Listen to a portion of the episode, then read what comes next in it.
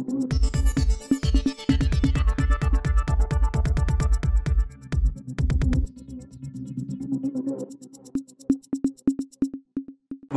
இது news focus Tamil இன்றைய நேர்காணலில் நம்முடன் அரசியல் பேச இணைந்திருப்பவர் மூத்த பத்திரிகையாளர் திரு மணி அவர்கள். வணக்கம் சார் வணக்கம். இந்தியாவிலே இருக்கக்கூடிய அனைத்து கட்சிகளுடைய நிதி என்ன அளவுக்கு இருக்குது யாருக்கு எவ்வளோ நிதி இருக்குது அப்படிங்கிற புள்ளி ஒரு அண்மையில் வெளியே இருந்தது. அதில் பாஜக தான் வந்து கிட்டத்தட்ட மூவாயிரத்தி ஐநூறு கோடிக்கு மேலே நிதி வச்சிருக்கு அப்படிங்கிற செய்தி வெளியே இருக்குது அதுக்கு காரணம் வந்து தேர்தல் பத்திரம் அப்படிங்கிற விஷயம் வந்து பாஜக கொண்ட தேர்தல் பத்திரம் அப்படிங்கிறது அந்த தேர்தல் பத்திரத்துக்கு ஒரு நெருக்கடி உண்டாக்கும் விதமாக வந்து மூத்த வழக்கறிஞர் பிரசாந்த் பூஷன் ஒரு வழக்கு போட்டிருக்காரு. சந்திரசூட் வந்து அந்த விஷயத்தை வந்து ஐந்து நீதிபதி கொண்ட அமர்வு வந்து அரசியல் சாசன அமர்வுக்கு மாற்றப்படும் அப்படின்னு சொல்லி சொல்லியிருக்காரு. வழக்கு வந்து முப்பத்தொன்னாந்தேதி பட்டியலிடப்பட இருக்கிறது. எப்படி பார்க்குறீங்க சார்? அதான் அது இந்த எலெக்ஷனுக்குள்ளே வராது. ஏன்னா கான்ஸ்டியூஷன் பெஞ்சுக்கு போகுதுன்னா அது உட்காந்து அவங்க தீர்ப்பு கொடுக்க நாலு மாதம் அஞ்சு மாதம் ஆகிடும் இப்போதைக்கு எதுவும் அதில் வர வாய்ப்பு இல்லைன்னு தான் நான் நினைக்கிறேன். பிஜேபிக்கு தான் வந்து க பணம் அதிகமாக இருக்குது. இந்தியாவிலே உலகத்திலே பணக்கார கட்சி பிஜேபி தான். இந்தியாவில் வந்து மிகப்பெரிய அளவில் பணம் அவங்க வச்சுருக்காங்க. அவங்கக்கிட்ட இருக்க பணத்தில் பத்தில் ஒரு பங்கு தான் மற்ற கட்சிகளுக்கு இருக்குது. ஏதாவது ஒரு கட்டத்தில் இதுக்கு முடிவு பண்ணணும். இன்றைக்கி பிஜேபி கிட்ட இருக்க பணம் மற்ற எந்த கட்சிகள்கிட்டையும் கிடையாது.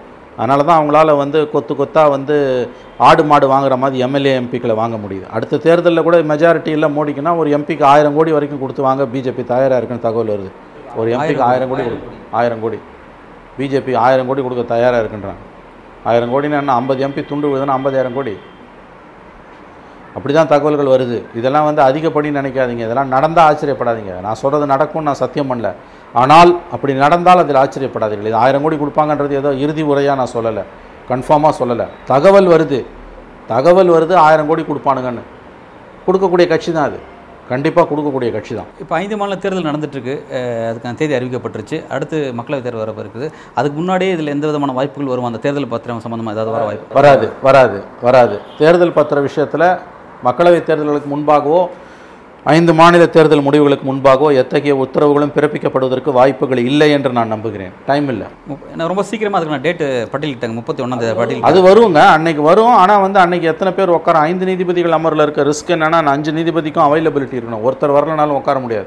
அது என்ன ஒரு அஞ்சு ஹியரிங் ஆறு ஹியரிங் போகும். அதுக்கு பிறகு ஜட்ஜ்மெண்ட் ரிசர்வ் பண்ணுவாங்க. எந்த நீதிபதிகள் எப்படி தீர்ப்பு கொடுப்பாங்க நம்ம சொல்ல முடியாது. இது எல்லாமே வரும் மக்களவைத் தேர்தலுக்குள் வருவதற்கு வாய்ப்பு குறையும். அண்மையில் சத்தீஸ்கரில் பேசின பாஜக எம்பி தேஜஸ்வரி சூர்யா சொல்லி குறிப்பிட்டிருக்காரு. சத்தீஸ்கரில் ஊழல் செஞ்ச அந்த பணத்தை தான் காங்கிரஸ் வந்து கர்நாடகாவில் தங்களோட தேர்தல் பிரச்சாரத்தை பயன்படுத்தியிருக்கு அப்படின்னு குறிப்பிட்டிருக்காரு. இன்றைக்கு ஒரு செய்தி ஜேபி நட்டா குறிப்பிட்டிருக்காரு. என்ன சொல்லியிருக்காருன்னா கர்நாடகாவில் ஒப்பந்ததாரர்கள்ட்ட ரேசன ஐடி ரைடு. அதன் ரைடு மூலமாக கிட்டத்தட்ட நூறு கோடி நாங்கள் கைப்பற்றிருக்கோம். அந்த பணத்தெல்லாம் காங்கிரஸ் வந்து ஐந்து மாநில தேர்தல் பயன்படுத்திட்டு இருக்காங்க அப்படின்ற ஒரு குற்றச்சாட்டு வைக்கிறார். ஈயத்தை பார்த்து எழுச்சி தான் பித்தலை. ஊழலில் மூழ்கி முத்தெடுக்கக்கூடிய பிஜேபிக்கு காங்கிரஸை பற்றியோ எதிர்க்கட்சிகளை பற்றியோ பேச அந்த தகுதியும் கிடையாது. ஏழரை லட்சம் கோடி கொள்ளடித்த சூறையாடிய உத்தமர்கள் இவர்கள். சிஏஜி ரிப்போர்ட் காரி உமிழுது இவர்கள் முகத்தில். ஏழரை லட்சம் கோடி கொள்ளை. ஒரு கிலோமீட்டர் ரோடுக்கு பதினெட்டு கோடின்னு எஸ்டிமேட் போட்டால் இரநூத்தம்பது கோடி கோடி இரநூத்தம்பது கோடி செலவு பண்ணி ஊரை கொள்ளையடித்த உத்தமர்கள். செத்து போனவனுக்கெல்லாம் இன்சூரன்ஸ் கொடுத்து செ செத்தவன் பேர்லலாம் இன்சூரன்ஸ் பாலிசியை கிளைம் பண்ணி மெடிக்கல் க்ளைம் வாங்கினவனுங்க. ஏழரை லட்சம் கோடி லஷ் நஷ்டம் இழப்பீடுன்னு சிஏஜி சொல்லுது. அப்படின்னா அது ஊழல். ஏழரை லட்சம் கோடி கொள்ளையடித்த உத்தம சீலர்களுக்கு காங்கிரஸை பற்றியோ திமுக பற்றியோ பேசுவதற்கான எந்த தார்மீக தகுதியும் கிடையாது. கர்நாடகாவில் பாஜக ஆட்சி கவிழ்ந்ததுக்கு காரணமே அங்கே இருக்க அந்த கான்ட்ராக்டர்ஸ் தான் அப்படின்னு சொல்லி சொல்லப்படுது. அவங்க அவங்க வெளியிட்ட அந்த செய்தி தான் அப்போ வந்து இப்போ வந்து காங்கிரஸ் ஆட்சி அமைச்ச பிறகு அங்கே வந்து ரைட் நடத்திருக்காங்க ஐடி ரைட் நடத்திருக்காங்க நாற்பத்தி ரெண்டு கோடி பிடிபட்டிருக்கு. பட் நெட் நட்ட குறிப்பிடார் நூறு கோடி பிடிபட்டிருக்கு. அந்த நூறு கோடி தான் தெலுங்கானாவில் காங்கிரஸ் பயன்படுத்துது சத்தீஸ்கரில் பயன்படுத்துது ராஜஸ்தானில் பயன்படுத்துதுன்னு சொல்லிட்டு அந்த பணத்தை அவர் குறிப்பிடார் அவர் குறி குறிப்பிடுற அந்த புள்ளி விவரமாக தவறாக இருக்குது அதாவது ஐடி ரைடில் எவ்வளோ பிடிச்சாங்கன்னு சொல்ல வேண்டியது அமித்ஷா மோடி நிர்மலா சீதாராமன். நட்டா யார்? அப்போ பிஜேபியோட கை கூலியாக தான் இன்கம் டேக்ஸ் டிபார்ட்மெண்ட் செயல்படுதா? கூலிப்பட தான் இன்கம் டேக்ஸா அதை நட்டா ஒத்துக்கிறாரா? எவ்வளோ பிடிச்சோன்றத அதிகாரப்பூர்வமாக சொல்ல வேண்டியது இன்கம் டேக்ஸ் டிபார்ட்மெண்ட்டு நட்டா கிடையாது. அப்போ நட்டாவை சொல்கிறது உண்மைன்னா அப்போ ஐடி யாருக்கு ரிப்போர்ட் பண்ணுது? நட்டாக்கு ரிப்போர்ட் பண்ணுதா? நிர்மலாவுக்கு ரிப்போர்ட் பண்ணுதா? ஆகவே இதெல்லாம் வந்து பம்மாத்து வேலை ஜும்லா. எல்லா ஊரில் எல்லாம் தான் திருடுறோம் அது எப்படி காங்கிரஸ் ஆள்ற மாநிலம் திமுக ஆள்ற மாநிலத்தை மட்டும் போய் நீ பிடிக்கிற? பிஜேபி ஆளக்கூடிய மாநிலத்தெல்லாம் உத்தம சீலர்கள் அவர்கள். அவன் தான் அவர் தானே சொன்னார் கான்ட்ராக்டர் நாற்பது பர்சன்ட் கவர்மெண்ட்டுன்னு ஒரு தடவை ரெண்டு தடவை இல்லை பத்து தடவை சொன்னார். கர்நாடகாவில் ஊழலில் மூழ்கி முத்தெடுத்ததான தானே மக்கள் வந்து அடித்து துரத்திருக்காங்க இவங்கள. எதிர்க்கட்சி தலைவரை போடுறதுக்கு துப்பு கிடையாது. நீ வந்து காங்கிரஸை பற்றி பேசுகிற எலெக்ஷன் முடிஞ்சு ஆறு மாதம் ஆகுது. ஒரு எதிர்க்கட்சி தலைவரை தேர்ந்தெடுக்க முடியல பிஜேபியில். சட்டமன்ற குழு தலைவர் இல்லை பிஜேபி. அவங்க முதல்வர் நியமிக்கிறது ஒரு மாத காலகட்டமாச்சு. அதுக்கு கடுமை விமர்சனம் பண்ணாங்க. பட் இன்னைக்கு எதிர்க்கட்சி தலைவர் இவங்க நியமிக்காம இருக்காங்க ஆறு மாதம் அதைத்தாங்க நான் சொல்கிறேன் ஒரு வாரம் தான் டிலே ஆச்சு சிஎம் கேண்டிடேட் எடுக்கிறதுக்கு. அதுக்கு ஆச்சா போச்சான்னு கூச்சானுங்கல்ல முடிஞ்ச ஆறு மாதம் ஆகுது லீடர் ஆஃப் த அப்போசிஷனை தேர்ந்தெடுக்க முடியல. என்ன நிர்வாகம் நடத்துகிறீங்க என்ன நிர்வாகம் நடத்துகிறீங்க அப்போ நாளைக்கு மோடி தோத்துட்டாருன்னா என்ன கதை உங்கள் கதை? ஒரு தனி மனிதனை நம்பி என்னைக்கு நீங்கள் அரசாங்கத்தையும் கட்சியையும் நடத்துறீங்களோ அன்றைக்கே நீங்கள் பேரழிவை சந்திக்க போறீங்கன்றதுக்கு உறுதி. எழுதி வைத்துக்கொள்ளும் அந்த பிம்பத்தை மாற்றுறது தான் இப்போ வந்து பாஜக ஒரு புதிய யுக்தி கையாண்டிருக்கான்னு சொல்கிறாங்க மத்திய அமைச்சர்கள் பிறகு பல்வேறு மாநிலத்தோட எம்பிக்கள் அவங்களாம் வந்து எலெக்ஷன் நிப்பாட்டுறது. அவங்களோட ஃபேஸுக்கு ஒரு வேல்யூ உருவாக்கலாம் அப்படிங்கிறது. அதோட தொடர்ச்சியாக தான் வந்து அடிக்கடி தமிழ்நாட்டுக்கு வந்து மத்திய அமைச்சர்கள் விசிட் பண்ணுறது அப்படிங்கலாம் சொல்கிறாங்க அந்த மோடியோட பிம்பங்கிற மாற்றி கொஞ்சம் அமைச்சர்களுக்கான பிம்பத்தை உண்டாக்கணும் அப்படின்னு முயற்சி பண்ணுறாங்க அப்படிலாம் எந்த அமைச்சருக்கும் பிம்பமும் கிடையாது ஒரு வெங்காயமும் கிடையாதுங்க. மோடிக்கு மட்டும்தான் பிம்பம் இருக்குது. மோடிக்கு மட்டும்தான் அந்த ஒரு பிம்பத்தை தாண்டி ஒரு கவர்ச்சி இருக்குது. தலைமை பண்பு இருக்குது. எல்லாம் ஓகே. ஓட்டிங் கெப்பாசிட்டி இருக்குது. மற்றதெல்லாம் சைபர். ஒரு தடவை ஜெயலலிதா பற்றி சொல்லும்போது அதிமுகவில் ஒருத்தர் சொன்னார் அம்மா ஒன்று நாங்கள்லாம் சைபர்னார். ஜெயலலிதா பற்றி தொண்ணூத்தொன்று தொண்ணூத்தாறில் பேசும்போது அம்மா ஒன்று நாங்கள்லாம் சைபர்னார். அந்த மாதிரி இன்றைக்கி பிஜேபியில் மோடி ஒன்று மற்றதெல்லாம் சைபர். எத்தனை சைபர் இருந்தாலும் அந்த ஒன்று இல்லைன்னா மரியாதை இல்லை. சைபர் இல்லைன்னா ஒன்றுக்கு மரியாதை இல்லை. அவ்வளோதான் புரியுதா? அதனால் வந்து இந்த மந்திரிகள்லாம் வந்து இது இந்திரா காந்தி காலத்தில் கூழ கும்பிடு போட்ட உத்தமர்கள்.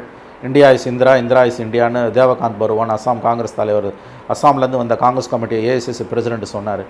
ஜனங்க நல்லா வந்து பாடம் கற்பித்து இந்திரா காந்தியை வீட்டுக்கு அனுப்புனாங்க. அதுக்கப்புறம் அந்த அம்மா ஓரளவு திருந்தினாங்க. இங்கே ஜெயலலிதா ஆடாத ஆட்டம் பண்ணாத பா பாடாத பாட்டு அட்டூழியத்தை பண்ணாங்க ஜெயலலிதா. கடைசியில் முடிவு எப்படி வந்தது நமக்கு தெரியும். அந்த ஜெயலலிதா காலடியில் அடிமைகள் எப்படி விழுந்து கிடந்ததுன்றது நமக்கு தெரியும். ஜெயலலிதா பற்றி தவடையில் போட்டுக்கிட்ட மந்திரிலாம் இருக்கான். அம்மா சாமியை பார்த்து கும்பிட்ற மாதிரி. இந்த கேவலத்தெல்லாம் தமிழ்நாடு பார்த்தது. கடைசியில் என்ன ஆச்சு அதனால் வரலாறு வந்து இத்தகைய கோமாளிகளை நிரம்பவே பார்த்துருக்கிறது. புரியுதுங்களா?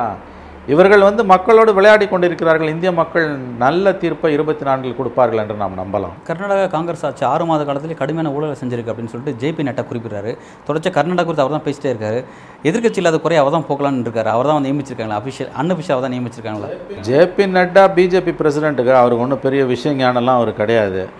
அவர் மோடி சொல்கிறத கேட்டு மோடி காலடியில் உட்காந்து வாலாட்டிக்கின்னு மோடி என்ன சொல்கிறாரோ அதை செஞ்சுட்டு போவார்.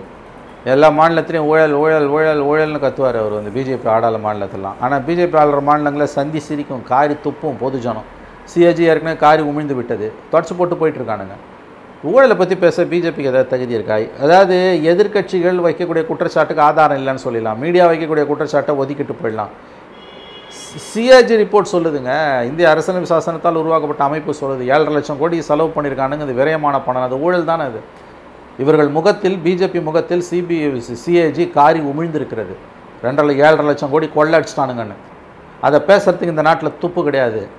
ஏன்னா எதிர்க்கட்சிகள் பலவீனமாக இருக்குது மீடியா பூரா மோடி காலடியில் இருக்குது அது நட்டாக்கு என்னங்க தகுதி இருக்குது சத்தீஸ்கரில் ஊழல் பண்ணிட்டாங்களாம் கர்நாடகாவில் ஊழல் பண்ணிட்டாங்களாம்.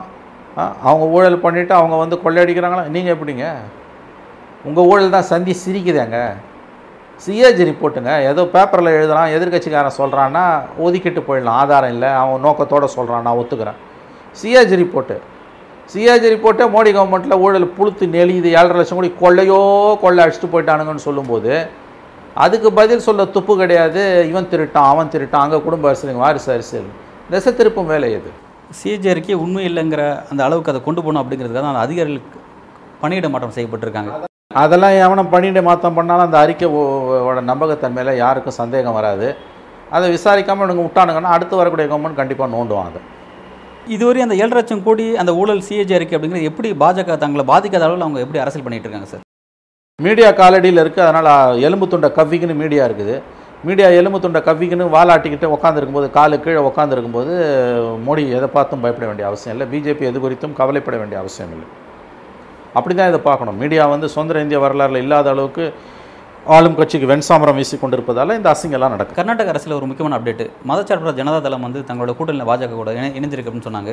பட் அதோட தலைவர் இப்ராஹிமை வந்து நாங்கள் வந்து மதச்சார்பற்ற ஜனதா தளங்கிறது அதோட ஃபேஸ் நான் தான். நான் தான் மாநில தலைவர். எனக்கு அதில் இணையிறது விருப்பம் கிடையாது. நான் அதுலேருந்து வெளியேறேன் அப்படின்னு அவர் சொல்லியிருக்காரு. ஏற்கனவே அது வந்து ஒன்றும் இல்லாமல் போச்சு. ஜனதாதள் செக்யுலர்ன்றது கர்நாடகாவில் முற்றிலும் செயலிழந்து விட்டது. போன எலெக்ஷனில் அவங்க ஏதோ ஒரு சீட்டோ ரெண்டு சீட்டோ தான் ஜெயிச்சாங்க. வாக்குகள் வந்து கணிசமாக அவங்களுக்கு குறைஞ்சி போச்சு. தேவகவுடாவும் அவர் மகன் குமாரசாமியும் தங்களுடைய சொத்து பத்துக்களை காப்பாற்றிக் கொள்வதற்காக இன்றைக்கி போய் மோடி காலடியில் விழுந்துட்டாங்க. உண்மையான ஜனதாதள் செக்யுலர் வந்து அவங்க கூட இல்லை. அது ஒன்று மரம் அது ஒரு மதசார்பற்ற கட்சி. அவங்க ஒருபோதும் பிஜேபியோட போக மாட்டாங்க இது வந்து ஜேடிஎஸ் ரெண்டாக உடையறதால அந்த கட்சி போய் பிஜேபியில் சேர்ந்து பிஜேபிக்கு எந்த லாபமும் கிடையாது. ஏற்கனவே என்டிஏ பலவீனமாக இருக்குது அந்த மாதிரி நேரத்தில் வந்து இப்போ ஜனதாதளம் வெளியேறுது அதிமுக அண்மையில் வெளியேறுச்சு. இந்த மாதிரி ஒவ்வொருத்தரும் வெளியேறிட்டே இருக்காங்களே ஏன் அவங்களோட யாரும் ஜெல்லாகவே மாட்டாங்க? ஜெல்லாக மாட்டாங்க. ஏன்னா ஆணவம் அந்த அளவுக்கு ஆணவம் ஆட்சாட்டியம் அட்டுவழியும் வாஜ்பாய் காலத்தில் இருந்த அந்த ஒரு மென்மையான போக்கு இல்லை. எவனாக இருந்தாலும் என் காலடியில் விழுந்து கிடக்கணும்னு எப்பேற்பட்ட தலைவர்களையும் புழுக்களாக நடத்தக்கூடிய மோடி அமித்ஷாவோட அந்த ஆணவ போக்கு தான் இன்றைக்கி எல்லா கட்சிகளும் பிஜேபியை விட்டு வெளியேறினதுக்கு காரணம் தனிமரமாக பிஜேபி நிற்குது தனிமரம் தோப்பாகாது. இருபத்தி நாலு எலெக்ஷனில் இந்திய மக்கள் பிஜேபிக்கு தக்க பாடம் புகட்டுவார்கள் ஓட ஓட விரட்டுவார்கள். மிக்க நன்றி சார். பல்வேறு கேள்விகளுக்கு ரொம்ப விரிவாக ஆழமாக உங்களோட கருத்தில் வணங்கிருக்கீங்க மிக்க நன்றி. நன்றி நன்றி நன்றி.